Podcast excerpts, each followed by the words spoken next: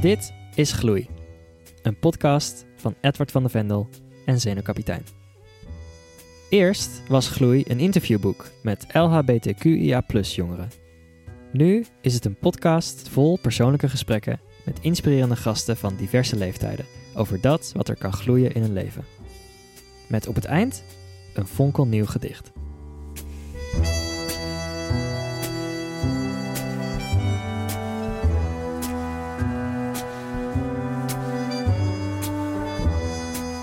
Ernst Meulenberg was als twintiger uh, verkoper, bellboy, model en discjockey in het homo-uitgaansleven tijdens de jaren 70 en 80. Totdat er een nieuwe carrière begon. Bijna 30 jaar was hij portier van het Prinsengracht ziekenhuis. Over al die beroepen en over de vrije en later door aids geteisterde liefdes schreef hij een boek. Dat heet Nova.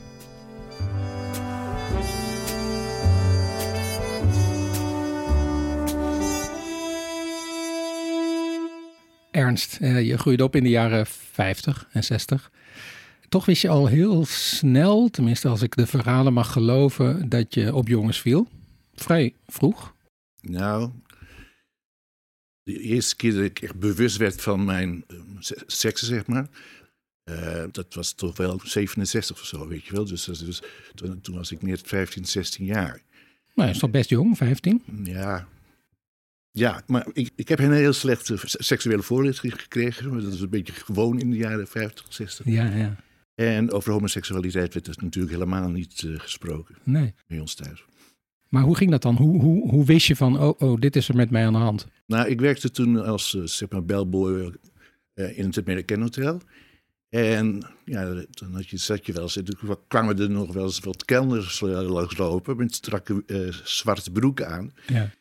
En ik zag gewoon naar die kontjes te kijken natuurlijk. en ik had een collega en die keek alleen maar naar de meisjes in de minirokken. En dan denk ik, ik doe iets fout. Ja. ik had echt wel zoiets van, huh? Ja, en uh, ben op een gegeven moment in je fantasie, als je in je bedje ligt en... en en, ik had een vriend waar ik uh, wel gek op was, maar dat was gewoon een pure hetero natuurlijk. En uh, ik, ik was daar heel erg onzeker van. En een van de kelners daar in het American Hotel, die, uh, die zat steeds aan mij. Oh. En dat vond ik op een gegeven moment wel prettig.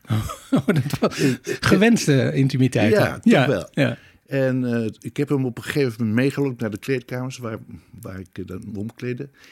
En daar heb ik gewoon weer staan vrijen. En dat was mijn eerste homoseksuele ervaring. Op je vijftiende, zestiende? Ik was denk ik denk een jaar of 18 of zo. Ah, toch even wat later ja, dan. Ja. Ik heb toch wel een tijdje nodig gehad om. Uh, uh, ja, dat proces. Uh, je, je kent het proces zelf ook wel. Dat je het eerst gaat ontkennen. Je denkt, het gaat wel over. En je gaat een meisje nemen. En je zit op de dansschool. En je vriend die, zegt, die heeft elke keer meisjes. En jij hebt zes niks. En die meiden liepen wel achter me aan. Dus ik heb gedacht, nou, dan moet ik ook maar eventjes een vriendinnetje nemen. Oh ja. Daar gebeurde natuurlijk helemaal niks mee als ik daarmee zo zoende. Het was ook toch zo dat ik uh, het zusje van de verkering van mijn vriend had. En hij zat drie kwartier in de auto en die was na vijf minuten klaar. Ah, in de auto? Ja, in de auto. Want in de auto gebeurden de dingen? Nou, niet dat soort dingen, maar hij vree heel lang. Oh, oké, En oké. okay. werd afscheid nemen en ik stond in de boutique en ik was na vijf minuten. Oh, zo. had ik het wel gehad, ja, ja, ja. die tour. Dus, uh, ja, ja.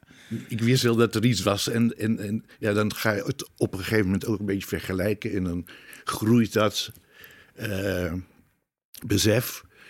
En uh, dan kom je ook op een punt dat je zegt, nou dan ben ik dat maar. Ja. En dat geeft me ook dan uh, de vrijheid om te zijn wie ik ben. En dat voelde ook heel bevrijdend. Ja. En, en, toen ik 21 was, heb ik het aan mijn ouders verteld. Ah ja, want je woonde toen nog thuis. Hoe was hun reactie? Um, we zaten in de slaapkamer van mijn ouders op bed. En toen zei ik tegen mijn ouders van dat ik anders was dan andere jongens. Ik kon het woord nog niet eens uitspreken. Nee. En uh, toen zei mijn moeder van, oh, bedoel je dat je op jongens valt? Oh. Ja. Ach jongens, dat weten we toch al lang. Oh, dat was simpel.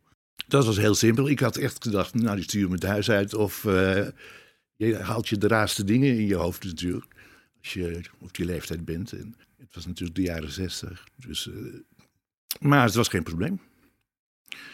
En eh, toen zei mijn vader, nou, misschien moet je maar met Robert praten. Die studeert voor arts. En eh, misschien kan hij wel helpen. Robert is mijn oudste broer.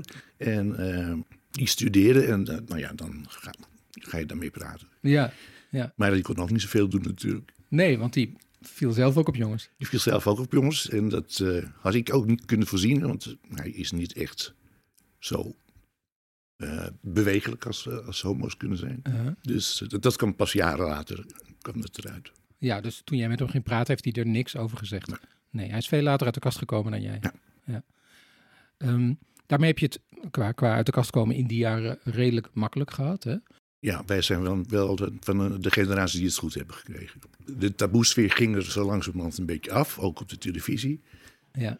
ja, want als we het in de tijd plaatsen, in 1969 was bijvoorbeeld de eerste demonstratie van het, vanuit het COC voor, Ja. voor meer rechten. Weet ik Ehm, nog? Was je daarbij? Nou, Nee, was er niet bij. Nee. Maar ik weet wel dat het op journaal kwam. En dat ze zeiden bij het commentaar dat het een veelheup gewicht was. Oh, dat moest toch even benoemd worden. Dus moest het wel even, toch, toch wel een beetje raar. Ja, ja. En toen brak natuurlijk de, begin jaren 70 de flower power, de hippie-tijd brak aan. Ja. En waarin toch, en zeker ook nog verderop in de jaren 70, de vrije liefde eigenlijk het parool was. Ja, ik, ik heb natuurlijk in, in de mode gezeten. Met het idee van daar zullen wel veel eh, homo's wer- werken. Nou, ik was de eerste. En ehm, toen de- deed ik niet, niet ja, ik ging wel naar, naar clubs en zo. Naar een Honolulu Club ging ik toen wel. En dat was ook wel vrij, maar ik ben, was niet zo'n goede versierder of zo, weet je wel. Dus ik moet wel even versierd worden. Nou, dat gebeurde natuurlijk ook wel eens een keer. Maar ja, toen die jockey werd, toen eh, werd het mij heel erg makkelijk gemaakt. Ja, want even, even je, je bent inderdaad als bellboy begonnen in, in het hotel. Ja. Eh, toen ben je naar een herenmodezaak gegaan. Daar heb je ook een aantal jaren gewerkt. Eh, je bent in die tijd ook model geweest, toch? Wat, wat, wat voor fotoshoots deed je dan? Ik heb er een bij me, als je die wil zien. Ja, die willen we straks zien. Maar, hoe, hoe zien we jou daar dan? Nou, ik was een 22, 23, nou 22, 21 jaar jochie. Ik was eh, gecast, of ik zat bij een modellenbureau. En eh, daar ben ik een paar keer voor gecast. Dat betekent toch ook dat je er goed uitzag? Ja. Ja, ja, ik zag goed. Ja, ja. Nou ja, je zegt ik, eh, de- in het uitgaansleven eh, gebeurde eerst niet zoveel. Nee, maar dat lag meer aan mij. Dat lag aan jou, aan je verlegenheid. Ja. Ja, ja, ja. Maar inderdaad, je bent op een bepaald moment um, discjockey, plaatjesdraaier geworden in de Homolulu. Hè? Dat is Ja. een, was toen een bekende homo-uitgaansgelegenheid Ja. in Amsterdam hier, waar je nog steeds woont. En eh, ja, hoe, hoe kwam je aan die baan? Ik was al in mijn vrije tijd eh, een, een jazzjockey van een, van een jeugdclub in Slotermeer. Dus ik deed het als, als hobby. Deed dat eh, er al bij. En ik kwam toen ook al in Honolulu als klant. En ehm, die zochten een vervanger op de maandag. En dat hoorde ik. En toen heb ik me aangeboden. Ik zei, nou, dat wil ik wel doen. Dus ik heb toen elke maandag gedraaid in Honolulu. In die periode dat ik daar werkte, werkte ik in een modezaak. En daar kreeg ik ruzie met de bedrijfsleider. En dat was net in de periode dat ik net van kamers weer naar mijn ouders was eh, gegaan, want ik woonde illegaal. En ik had dus geen vaste lasten. En ik was iemand zo en zo zat. Hij had wel gelijk in wat hij, wat hij fout had gedaan. Maar hij had het, de manier waarop hij dat gedaan had, dat pikte ik niet. Dus ik heb gezegd, steek die tokenmarie reed ik geweest. ja, want waar, beschuldigde die, hij jou van? Nou, ik heb het ook in mijn boek staan, volgens mij. Of- Ja, in Nova, het boek. Ja. Ja, dat er een maandje onmogelijk binnenkwam. Dat is echt een hele grote kerel met maat 54. Hè? En Ja. Die wilde een leerjasje hebben. En het was het hele stille zaterdag. Nou ja, dan wordt er helemaal extra op je gelet. En niemand reageerde. Dus ik moest... Ik voelde me verplicht om naar die man te gaan. En ik heb gewoon gezegd, we hebben die maat niet. Nee, want jij dacht, oh, dit is, eh, hier, Dit is een geen ramp. begin aan. Nee. Ja, En toen kwam die, eh, die bedrijfsleider naar me toe en zei, wat, moest die man? Ik zei, nou, maatje 54. Hebben we niet. Meekomen. Dus wij naar het magazijn. ja. Zo'n rek met maatjes 54. ja, ja, dat was voldoende. En, dat ging zo, en ook zo kwam je met mij in de winkel en ging je zo op. Aan het plein publiek, waar Ja, de anderen bij waren, om jou Ja. een beetje voor schut te zetten. Hij zette me knal verschut. Bij mijn collega's, maar ook bij de klanten die er waren. Ja, ja. En eh, ja, dat pikte ik niet. Nee, nee. Dus dan ben je op staande, staande voet weggegaan. Niet Ja. ontslagen, maar weggegaan. Ik ben tot tijdens sluitingstijd gebleven. Ik heb geen klant meer geholpen. ik heb alleen afscheid genomen van mijn collega's, want daar kon ik heel goed mee opschieten. Ja. En toen ik wegging, heb ik de bedrijfsleider genegeerd. En die was daar heel erg gekiepeerd over. Later hoorde ik dat wel. Ja. Ik dacht, ja, maar ik kan mijn, eh, mijn rug op. Ja. Maar je komt terecht eh, in, in de Honolulu. En Ja. vaker dan één avond, hè? En eh, op, in, die periode ging vaste disjockey op vakantie. En of ik wilde invallen voor drie weken. Dat was al, al ge- ge- geregeld. Dus ik ging daar werken, elke dag. Maar ik was wel beter dan de disjockey. En eh, de meesten vonden dat ook wel. En ik zeg, nou ja, daar zit de baas. Ja. Vertel het mij, want ik heb een baantje nodig. ja. En na drie weken had ik de baan. Geweldig. Ja. ja. Ja. was je vaste, vaste discjockey. Ja. Hoeveel jaar heb je dat gedaan? Tien jaar. Tien jaar? Ja. Wow. In die tien jaar, want dat is dus nou, van begin jaren 70 tot begin jaren 80, hè, zo'n beetje. Vanaf eh 78 Oh, je, tot, tot ver in de jaren 80. tot dus. 86, 87 zo'n beetje. Ja. Ja. Ehm, kan je ons een beetje schetsen hoe dat dan ging? Je, je begon, hoe laat begon je bijvoorbeeld? Ja, wij hadden, de Honolulu was een, noemen zo'n 8-2 zaak. Dus je begint om 8 uur en 2 uur ga je dicht. Oh ja. En het weekend ga je 3 uur dicht. Ja. En dan zit je om 8 uur en tussen 8 en half 11 gebeurt er helemaal niks. Toen ik kwam, toen werd het steeds drukker. Toen hebben ze daar een 10-4 zaak van gemaakt. Oh, Dus dat ging door tot 4 uur s'nachts. Ja. En vrijdag en zaterdag tot 5 uur. wauw. Vond ik iets minder, maar goed. eh, Eh, het werd een nachtzaak eigenlijk. Ja, maar dan moet je ook de mensen nog vasthouden. En dat, is, dat vereist weer een hele andere. Als je, als je een avond opbouwt, dan begin je om half elf. En dan is de piek rond om één uur, half twee. En dan sluit je heel langzaam af tot drie uur. En dan, eh, dan werkt het. Maar daarna moest je het nog door. Ja, En dan krijg je toch een ander soort publiek binnen. Die eh, uit kroegen kwamen die gesloten werden. En al dronken waren. En dan had je niet zoveel grip meer op de mensen te Nee. dansen. nee. En eh er moet een hoop gebeurd zijn in die tien jaar. Kan je, kan je, kan je nog wat bijzondere momenten terughalen? Ja, ja ik- werd, doordat ik zo in belangstelling eh, stond, kreeg ik ook een beetje zelfvertrouwen. Vertrouwen? vertrouwen. Ik kom niet op mijn woorden. En ehm, dus ik versierde dan wel iets makkelijker de jongens.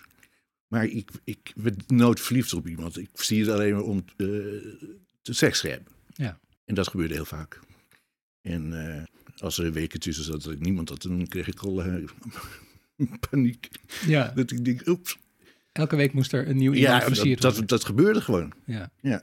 En soms ook gewoon met z'n tweeën, dat je gewoon met z'n drieën in bed lag. En eh, dat ging achter elkaar door. Tot ik eh, bij een andere discotheek gevraagd werd, die meer betaalde trouwens. Daar heb ik achteraf heel veel spijt van gekregen, want dat was eh, een hetero tent met heel veel voetballers. Niet echt mijn... nee.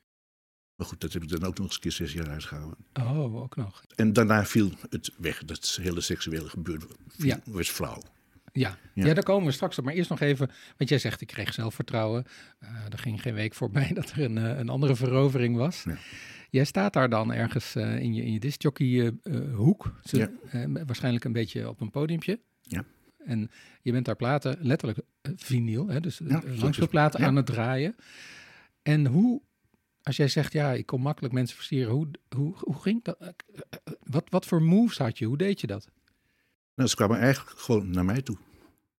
Dat vonden ze me leuk. En ik ben heel makkelijk aanspreekbaar om, om maar een praatje club. aan te vragen. Ja, En als ze dan iets meer willen, blijven ze vanzelf wel hangen. Nou, dan speel je daarop in en dan ga je, gaat, gaat de rest vanzelf. Hand aanraken en niet verkijken en eh, dingen zeggen gewoon. ja, ja, ja, ja. Ze gaven telefoonnummers en dat soort eh dingen. Nee. Oh, er waren natuurlijk nog geen mobiele Er geen telefoons. nee, telefoon- nee, nee, nee. Aan de telefoon had je niet zoveel. Nee, Nee, nee. nee. En, en jij zegt, ik werd niet verliefd. Nee. Hoe kan dat? Ja, ik werd wel verliefd, maar dan was de ander weer niet verliefd. Oh, Of andersom. ja.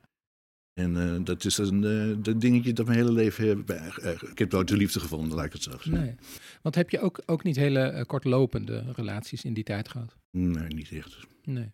Hooguit twee maanden. Ja. En wat, hoe, hoe, hoe verklaar je dat eigenlijk voor jezelf? Waarom is dat niet gebeurd? Ja, weet ik niet.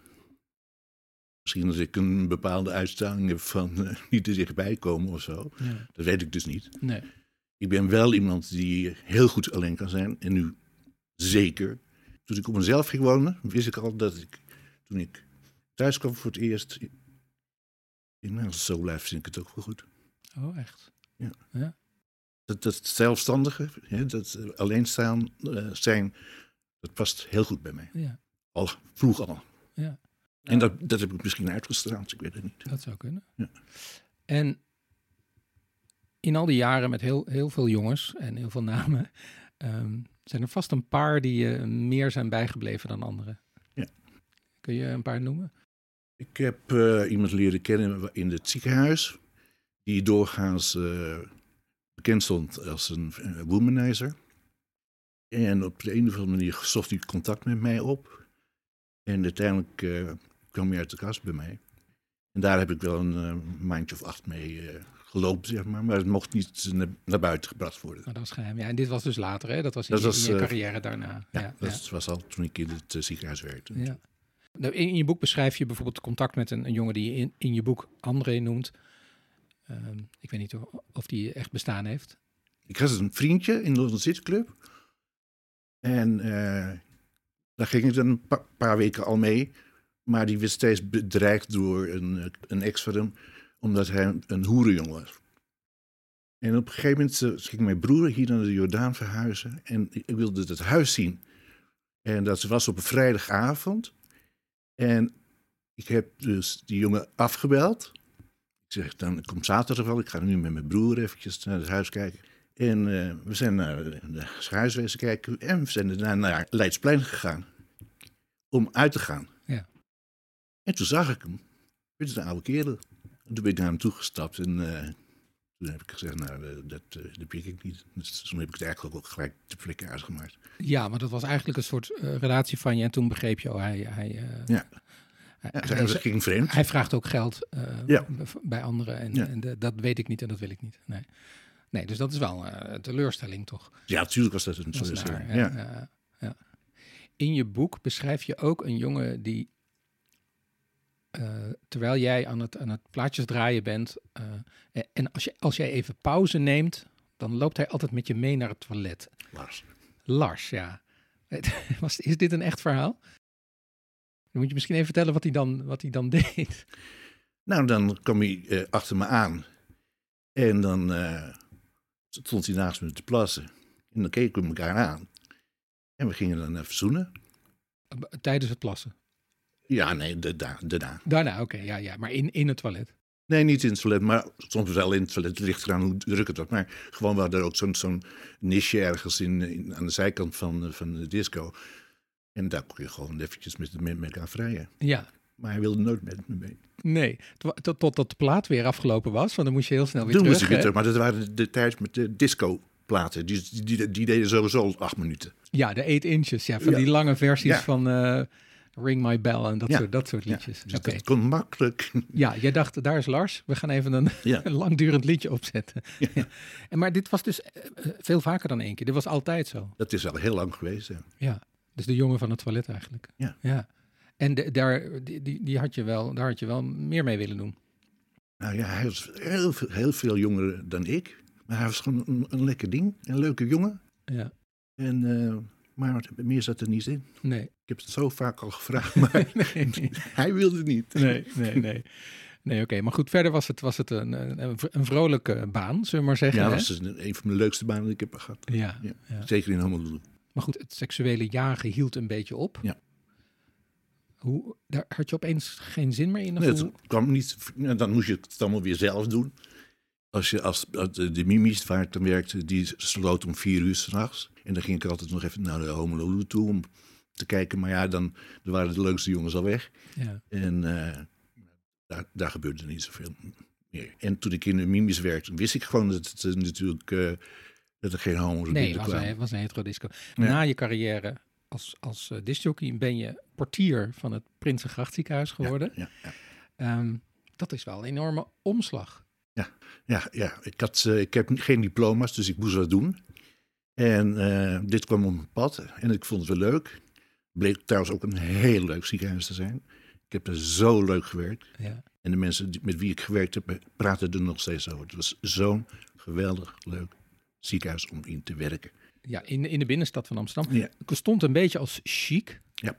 bekend. een beetje kakkerig. voor, de, voor de hogere kringen, zeg Ja. maar. Ja, en je was het gezicht van het ziekenhuis. Dus je, Ja. kwam, je kwam binnen, daar is meteen een balie. Ik zat rechts, als trappetje op rechts, daar zat ik. ja, dus iedereen kwam meteen naar jou. Ja. Eh, daar moest je ze verwijzen naar de juiste afdeling. Ja, als vroeger waren er patiënten lagen, welke afdeling ze... ke- Maar ook eh, technische dingetjes, mensen met, eh, met storingen in de kamer. De telefoon doet het niet, de televisie doet het niet. Ja, dan moest ik weer de technische dienst bellen en dat soort dingen. Oh, als de patiënt op hun kamer een bepaald nummer draaide, dan kwamen ze bij jou uit. Toen kwamen ze bij mij uit, noem het maar. Ja, ja dus je verbond eh, iedereen aan iedereen Ja, in het Ik ziekenhuis. kende ook elk gaatje van het ziekenhuis. Ja, ja. En beviel de baan je meteen? Ik eh, weet nog dat ik daar kwam. En werd, werd je voorgesteld, dus je liep door die, door die gangen. allemaal Kronkelgangetjes. Kronkelgangen, sluip ja. door en dat soort dingen. Je voelde die sfeer. Ik denk, wat is dit voor een sfeertje? Op een gegeven moment eh, was, ik uitgewerkt met het inwerken. Dus ik ging voor het eerst zelfstandig werken. En toen weet ik wel dat ik gedacht heb van... Dit doe ik wel tot mijn 65 Wauw, dat dacht je toen al. En dat dacht ik toen. En dat is ook zo En geweest. hè? is het gegaan. Ja, Ja, Bijna, bijna 30 jaar. Tot aan je pensioen heb je daar gewerkt. Ja. Tot, tot mijn 67 dus. Ja. Nou, 66, sorry. Ja. Wat er ook gebeurde, we hebben het over de jaren 80. eh, er kwam een vreemde ziekte uit Amerika. Ja. Kan je herinneren wanneer je daar voor het eerst van hoorde? Dat was, dat, ja, dat was nog wel in de homoloede-tijd. Dat er een homoziekte was. En dat was in Amerika. En ik had toen, en ik denk dat ik niet de enige ben geweest, wel ehm, het gevoel van, ja, het zal wel. Ver en ver van mijn bed ook natuurlijk. Ja. En eh, ja, toen kwam het toch wel dichterbij natuurlijk. We hebben het over begin jaren 80, hè? Denk ik dan, 83 waarschijnlijk zoiets. Ja, zoiets. Is het wel 83, denk ik, dat het een beetje ook in Nederland eh, bekender werd en dat er over geschreven werd en dat er ook slachtoffertjes al waren. Maar je, weet, je hoorde er dus eerst van en, en ja, toen deed het nog niet zoveel, want dat was dus inderdaad ergens ver weg. Het was ergens ver weg en we wisten natuurlijk niet precies wat het was. En een homoziekte in Amerika, dat preutse land. Je denkt, het zal wel. Ja.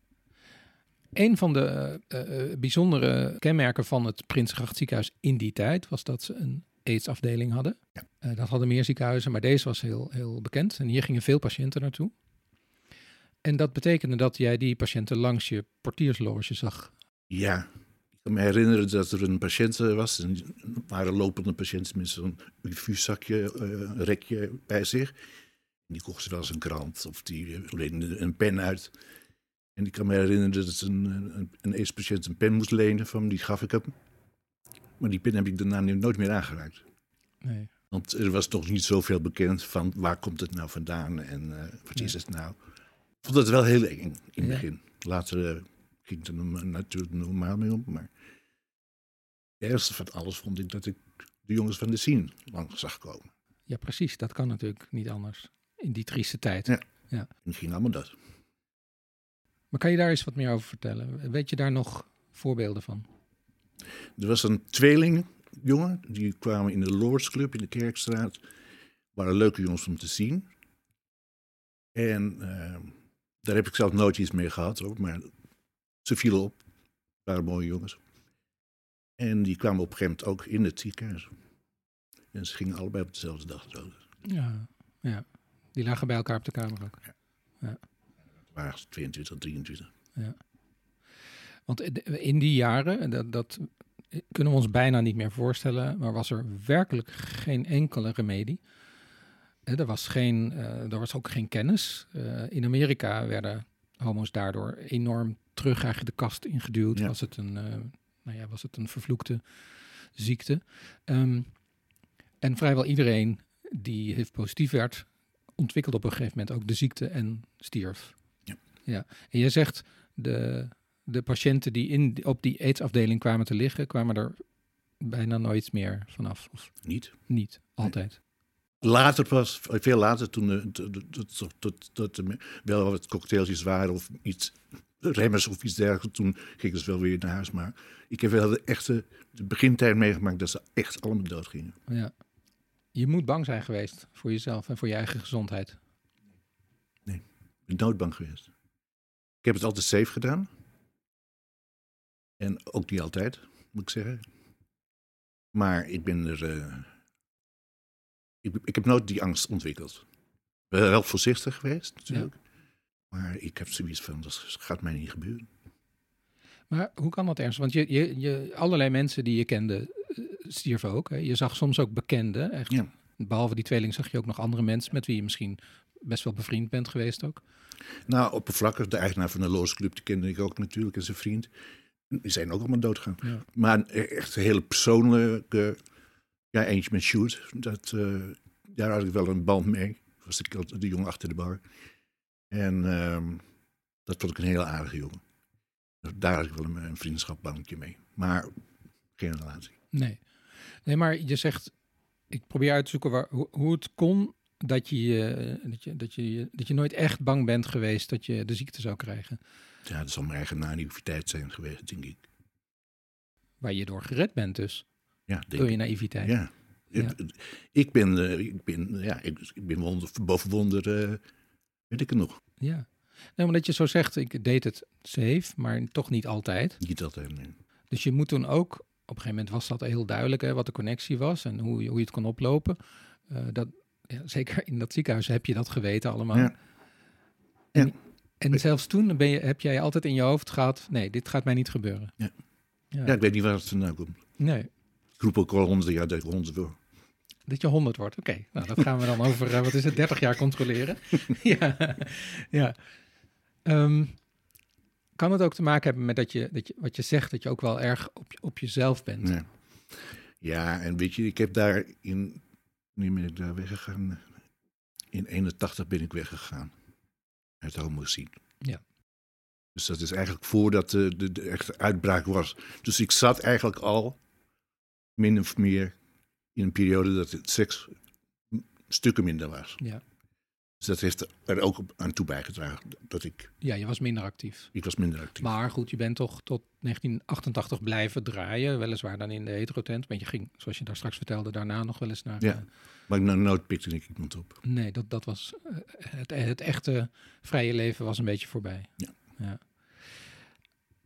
Ehm, het is heel eh, fijn, denk ik, voor jou dat, dat het niet zo dichtbij is gekomen. Ehm, maar gewoon daar werken, de jongens zien, wetende, ze gaan naar deze afdeling, ze komen daar niet vanaf, althans de eerste jaren niet.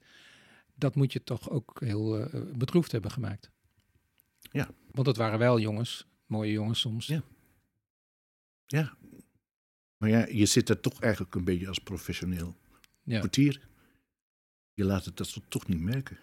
Nee, dat, dat begrijp ik. Maar ik bedoel, je hebt, de, je hebt de tijd van de coming-out meegemaakt. Je hebt de tijd van de vrije liefde. Je hebt de tijd van dat, nou ja, alles kon. Dat er, dat er geen week voorbij gaan Ja. ging eh, voor je een nieuwe jongen had, had opgepikt. Ja. Ehm, en die gemeenschap waar je in leefde, die, ja, die community eigenlijk, werd er ernstig aangetast. En daar was je op dat moment misschien wat minder onderdeel van. Ja. Maar zag jij wat het, eh, eh, eh, los van de individuen, hè, maar zag je wat het deed met, met, de, met het homo-uitgaansleven bijvoorbeeld? Nee. Vol- Volgens mij veranderde eigenlijk niets. Behalve dat ze het safe deden. Ja. De condooms waren er wel. En eh, natuurlijk waren de mensen ook bang en voorzichtig. Maar zo op het oog heb ik dat nooit er- ervaren. Eh, hoe heette die afdeling? Nova. Die heette ook echt Ja. Nova. En er is eigenlijk een ijselijke reden waarom die Nova heette. Het ziekenhuis bestond eh, toen ik daar ging werken 150 jaar. En Nova is een, een, een gangstelsel, een L-vorm, met kamers daarnaast. En dat gangstelsel en die kamers konden niet verwarmd worden op de een of andere manier. Dus het werd Nova Sembla genoemd. Het was ijskoud. Het was echt gewoon ijskoud. Ja. Eh, We moeten duidelijk zeggen dat tegen de tijd dat jij daar kwam te werken, wa- was er wel verwarming, hè? Ja, maar de naam was er. Ja, maar het was dus, het het is natuurlijk taalkundig, is dat eigenlijk een verschrikkelijk, dus de, de, de, de, de aidsafdeling, waar in die eerste jaren niemand vanaf kwam, heette Nova, Ja. omdat het zo ijskoud was. Ja. Maar dat heeft niks met aids te maken. Nee, nee, nee, maar Het is wel een, een vervelende samenkomst van, ja, van het begin. Ja, ja, ja, ja. Zeg, de, in die jaren, eh, het duurde wat langer, zei jij, maar laten we zeggen nog een aantal jaren, eh, was er die, die ene jongen in dat ziekenhuis. En eh, daar schrijf je heel liefdevol over in je boek. Marijn heet hij in je boek. Eh dat was een verpleger, denk ik, of niet? Nee? Wat was In het boek wel, maar in, Ja? het, in het leven, een andere leven was hij gewoon, werkte hij bij de magazijn. Ja. Kan je, kan je schetsen hoe dat ging? Hoe, hoe, hoe begon die toenadering bijvoorbeeld? Nou ja, hij, hij, hij zat nooit bij mij in de loge. En op een gegeven moment kwam er een periode dat hij wel bij mij in de loge ging zitten. En dan ging hij een gesprek aan. En dat ging hij wel elke dag doen. Ik nou, vreemd. Want, eh, hij werkt al jaren daar en dan krijgen we dit. En eh, toen vroeg hij van, nou, zullen we vanavond dit gaan doen en dat gaan doen? En dat was gezellig. Hij was heel actief in heel veel eh, theaterachtige dingetjes. Zocht het allemaal op. Oh, we kunnen daarheen, we kunnen daarheen. Dus we gingen altijd met elkaar weg. En op een gegeven moment eh, zou hij naar, voor twee maanden naar Australië gaan. En toen zei hij, en dat was op Sinterklaasavond, eh, dat we een afscheidsborrel gingen nemen in de Zwaantjes. De kroeg waar ik al eh, 40 jaar kom. Ja. En op een gegeven moment dacht ik van, nou, ik ga naar huis. En zijn vrienden zaten ook nog in de Zwanen. En hij zei nou, ik loop je wel even naar fiets toe. Nou, prima. En eh, ik pakte mijn fiets en eh, stond iets te dicht bij me. En hij keek me zo aan. En ik denk, ja, wat wil hij nou? Dus ik heb hem maar een zoen op zijn mond gegeven. En ik ben weggegaan. Want ik was zelf ook helemaal flabbergasted natuurlijk. Ja. Wat is dit nou? Ja, Dat verwachtte ik helemaal niet. nee. Nou heb ik twee zware maanden gehad. Hoezo? Zwaar, zware Ja, verliefdheid. om, omdat ik dacht van, wat is dit nou? Ja, Weet je wel, en, en, en, ik kon, kon er met mijn pet niet bij en ik vond het een hartstikke leuk jongen. Maar ik begreep er helemaal niks van. En ik denk, ja, hij komt straks terug. Wat dan? Nou, nou hij kwam terug en hij had een, een, een mooi cadeautje voor me meegebracht. En we zijn later met, eh, met collega's nog uit geweest.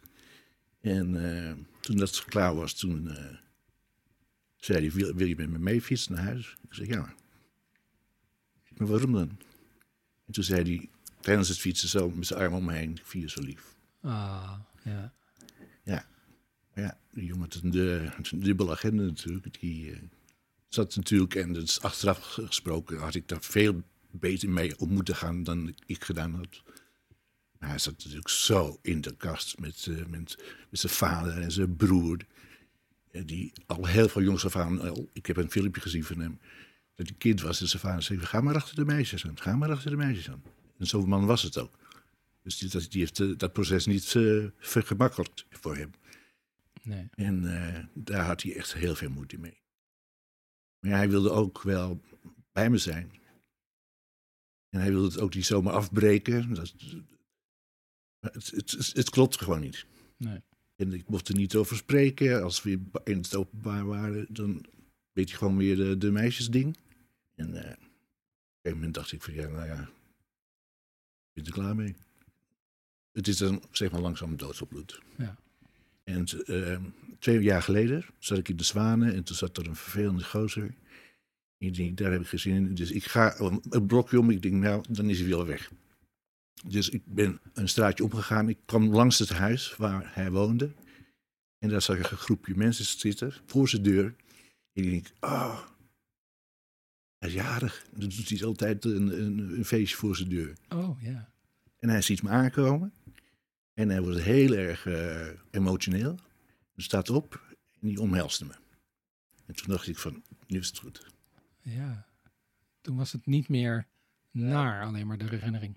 Nee, toen dacht ik van, nu is het mooi afgerond. En eh, natuurlijk, hij heeft een, een rotatie gehad. Ik heb een rotatie gehad uiteindelijk. En eh, het is nu zo mooi afgerond. Ik vond dat wel mooi. Ja, ja. En wat, wat heb je nog met hem gesproken op dat moment? Heel even, maar ik zeg eerlijk, er wordt op me gewacht. Ja. En ik heb nog wel even in die kring gekeken. Er leuke jongens tussen zaten. Die zaten er echt niet. Nee. Dus hij was misschien nog steeds niet uit de kast. Ik weet het niet. Nee, nee. Dit klinkt wel een beetje als de meest indrukwekkende Dat heeft de liefde indruk gemaakt. Ja. van, al, van, van je Ja. leven. Ja. Ja. In ieder geval de langste die, die ik eh, bij me heb gehad, zeg maar. ja. Op een rommelige manier, maar ja, dat wel. Ja. Maar ja, dat. Je zei net over hem, hij had het eh, lastig met zijn vader. Hoe was jouw contact met je vader? Afstandelijk. Mijn vader was wel afstandelijk. Maar dat was normaal voor, voor eh, zijn generatie, denk ik. Ja. Ik wist niet, ik wist niet beter. Maar eh, we hebben wel een periode gehad dat hij me sloeg. Niet, niet, niet mishandelde, dat niet. Maar het zat er wel tegenaan In je kindertijd. in mijn kindertijd. Ja. Maar dat was, daarna was het wel over. En, eh, eh, we hebben wel een situatie in de familie gehad dat een zusje van mij een beetje moeilijk deed. En toen heeft hij tegen mij gezegd, nou, als er iemand recht heeft om een beetje moeilijk tegen ons te doen, ben jij het wel. Dus hij heeft het erkend dat Ja. hij dat fout heeft gedaan. Ja. Ja. ja. Maar er was ook nog iets anders aan de hand met Ja. je vader. Mijn vader was erg bewegelijk op een manier waarvan ik denk, nou, dat zou best een homo kunnen zijn. Maar dat denk je niet van je vader. Nee. Met negen kinderen en twee miskramen. En, maar ja, als ik vrienden naar huis meenam en die zagen me van, dan zeiden ze, oh, wij weten wel waar het vandaan komt. Ah, ja. Zo, dat soort opmerkingen. En op een gegeven moment gingen mijn, toen was ik al lang een breed de deur uit hoor. Gingen mijn zusters een beetje vragen van, pa, hoe zit het nou? Want wij hadden een huisje in, in Venlo. En hij ging er altijd wandelen en op een gegeven moment kwam hij in elkaar geslagen terug. Oh, En ik nou, dat is niet om zijn portemonnee geweest natuurlijk. nee. Dus er die vragen op. En op een gegeven moment heeft hij het wel gezegd dat het zo was. En mijn moeder wist het natuurlijk ook al. Ja. En eh, ja, ik denk dat hij toch wel vaak op bezoekje bracht bij het eh, Nieuwe Meer. Nee, is het zo? Ik weet niet. Je hebt, heb je het over de homo-ontmoetingsplaats? Ja? Ja. Oh, Is, ja. is het Nieuwe, Nieuwe Meer? Ik weet het niet meer. Bij het Amsterdamse Bos. ja. Ik denk dat hij daar ook al regelmatig is gekomen. Maar ik weet het niet zeker. Nee. Hij ging wel veel wandelen. Maar jij hebt het nooit met hem erover gehad? Nee, niet echt. Nee. Toen ik in de Londen City Club ging werken, toen liep ik wel eens met mee naar de markt. En toen vroeg ik me wel eens van, ehm, zitten daar nog veel van die, eh, ik zou bedoelen nou? Nou, van die, Oh, zo ik bedoel homo's. Ja, ja, zeg het dan. Ja. ja. Dat komt niet, hè. Dat kon- Hij kon er niet over praten. Nee. Nee.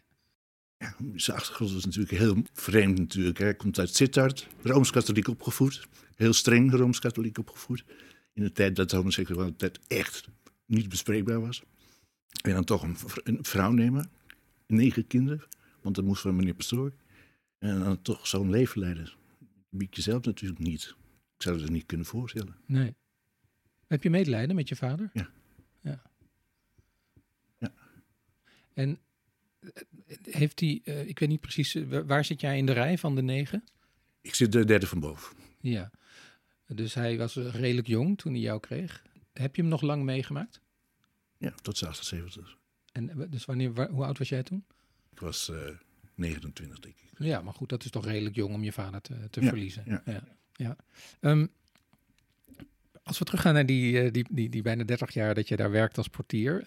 je had het heel druk, maar soms had je het ook niet zo druk. En dat heb je wel eens gebruikt voor je hobby, Ja. een van je hobby's, Ja. namelijk het schrijven.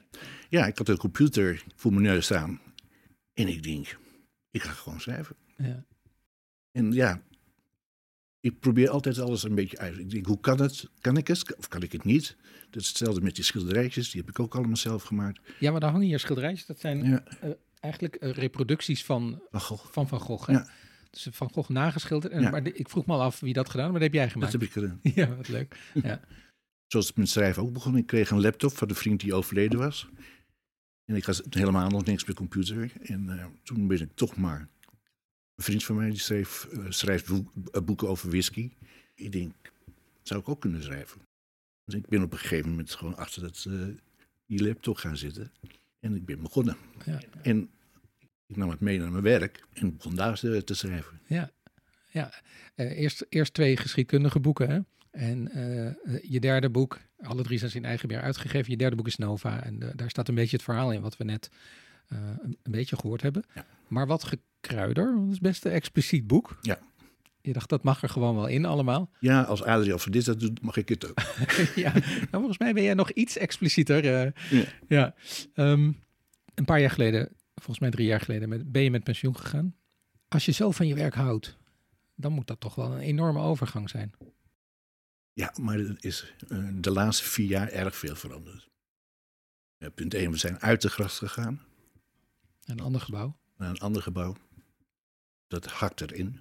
We zaten weliswaar wel kleinschalig op de Spuistraat, maar het was niet meer hetzelfde. Nee. Het was ook geen ziekenhuis meer. Het was een polykliniek. Oh ja. En tijdens de overname van OLVG kreeg ik een andere functie. Door het Onze Lieve Vrouwen Gasthuis, die nam het over. Die nam het over en ze konden geen een afdeling vinden waar ik eh, bij hoorde. En zij hadden namelijk toen de tijd ook nog geen receptie. Dus ze hebben me bij de beveiliging gestopt. Ik ben geen beveiliger, dat Nee. kan ik je op een blaadje geven. Ja. ja. En dat vond ik heel vervelend. Ja. Want je moest wel met zo'n veetje erop lopen. Je moest wel acteren. ja. Nou, echt, ik, een held ben ik niet hoor. Je moest opeens stoer gaan doen. Ja, moest heel Ja. stoer gaan doen. Ja. Maar op zich vond je het oké om met pensioen te gaan. Maar hoe hou je, ik denk dat jij er goed in bent, maar hoe hou je de eenzaamheid van je af? Ik heb geen eenzaamheid. Ik heb een kroeg waar ik regelmatig kwam. Nu, nu even niet, maar daar kom ik al 40 jaar. Ik heb zelfs een naamplaatje gekregen Op een tafel. op de bar zelf. Oh, echt? Ja. Ja, omdat ik daar al 40 jaar eh, kwam. En dat was eh, afgelopen september was dat eh, het geval. Dus daar hebben ze me mee verrast. Want ik denk, ja, Ja. ze gaan er geen feestje voor geven. Maar ik kwam aanlopen, er stond een grote 40 op, eh, in- met ballonnen. En ze hadden al mijn vrienden uitgenodigd. En, nou, Ja. dat was hartstikke leuk. Maar dus dat is wel belangrijk. Dus mijn, en ik heb gewoon wel veel vrienden. Ja. En eh, regelmatig ook eh, in huis etentjes eh, Ja. organiseren. Of bij hun of bij mij. Dus ik heb dat altijd wel gehad. Met Ja. vrienden. Maar de pandemie heeft het niet makkelijker gemaakt. Nee. Ik vind het ook best wel lastig nu. Ja. Maar ja, ik wandel dan weer met die mensen. Dus je vindt je oplossingen. Vinden we onze oplossing. We eten ook weer vaker bij elkaar thuis. Ja. En dat gaat deze week ook weer gebeuren. Dus Ja. Het lost zich op een andere manier op. Ja. ja. Mooi. Heel fijn. Dank je, dank je wel voor dit gesprek, Ernst. Graag gedaan.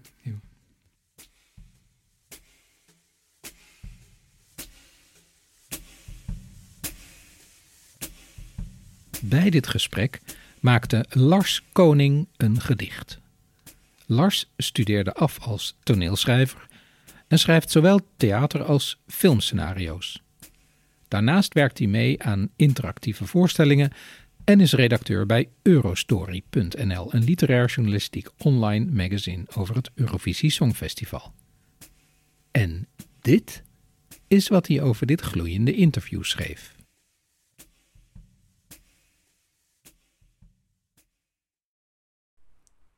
Terug naar de scene. Honolulu clubvolume staat weer open, groot en wijd en drupt diffuus in vier voorbije tellen uit zijn keukenplafond. Gezichten spatten stuk op de vloer of kruipen naar zijn stoel om afgespeeld te worden in zijn DJ-verleden. DISCO? Een jongen met een aanvraag. Of Get Down Tonight. De jongen en zijn aanvraag zuigt hij op in de booth waaraan hij schrijft. Gezichten gaan soms zitten, zomaar, op de aangeschoven stoel, aan tafel, naast hem, handen. Hij kent deze handen nog, de duim die naar de pick-up glipt. Hij kijkt opzij, dichtbij, welwillend. Na het eten ben je toch weer weg, van mij. Vonken vliegen van de booth waaraan hij schrijft.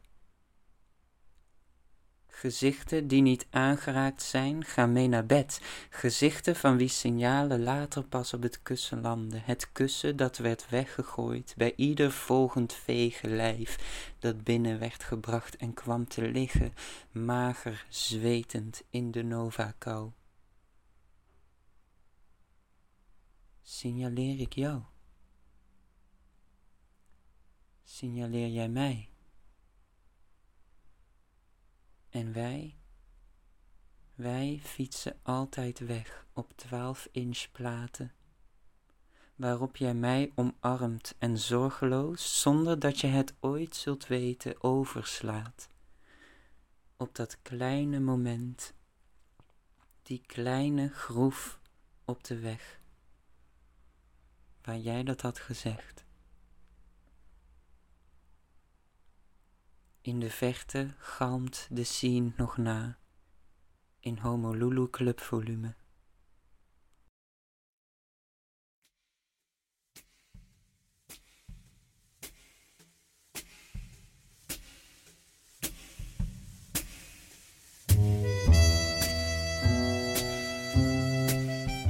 Dit was Gloei.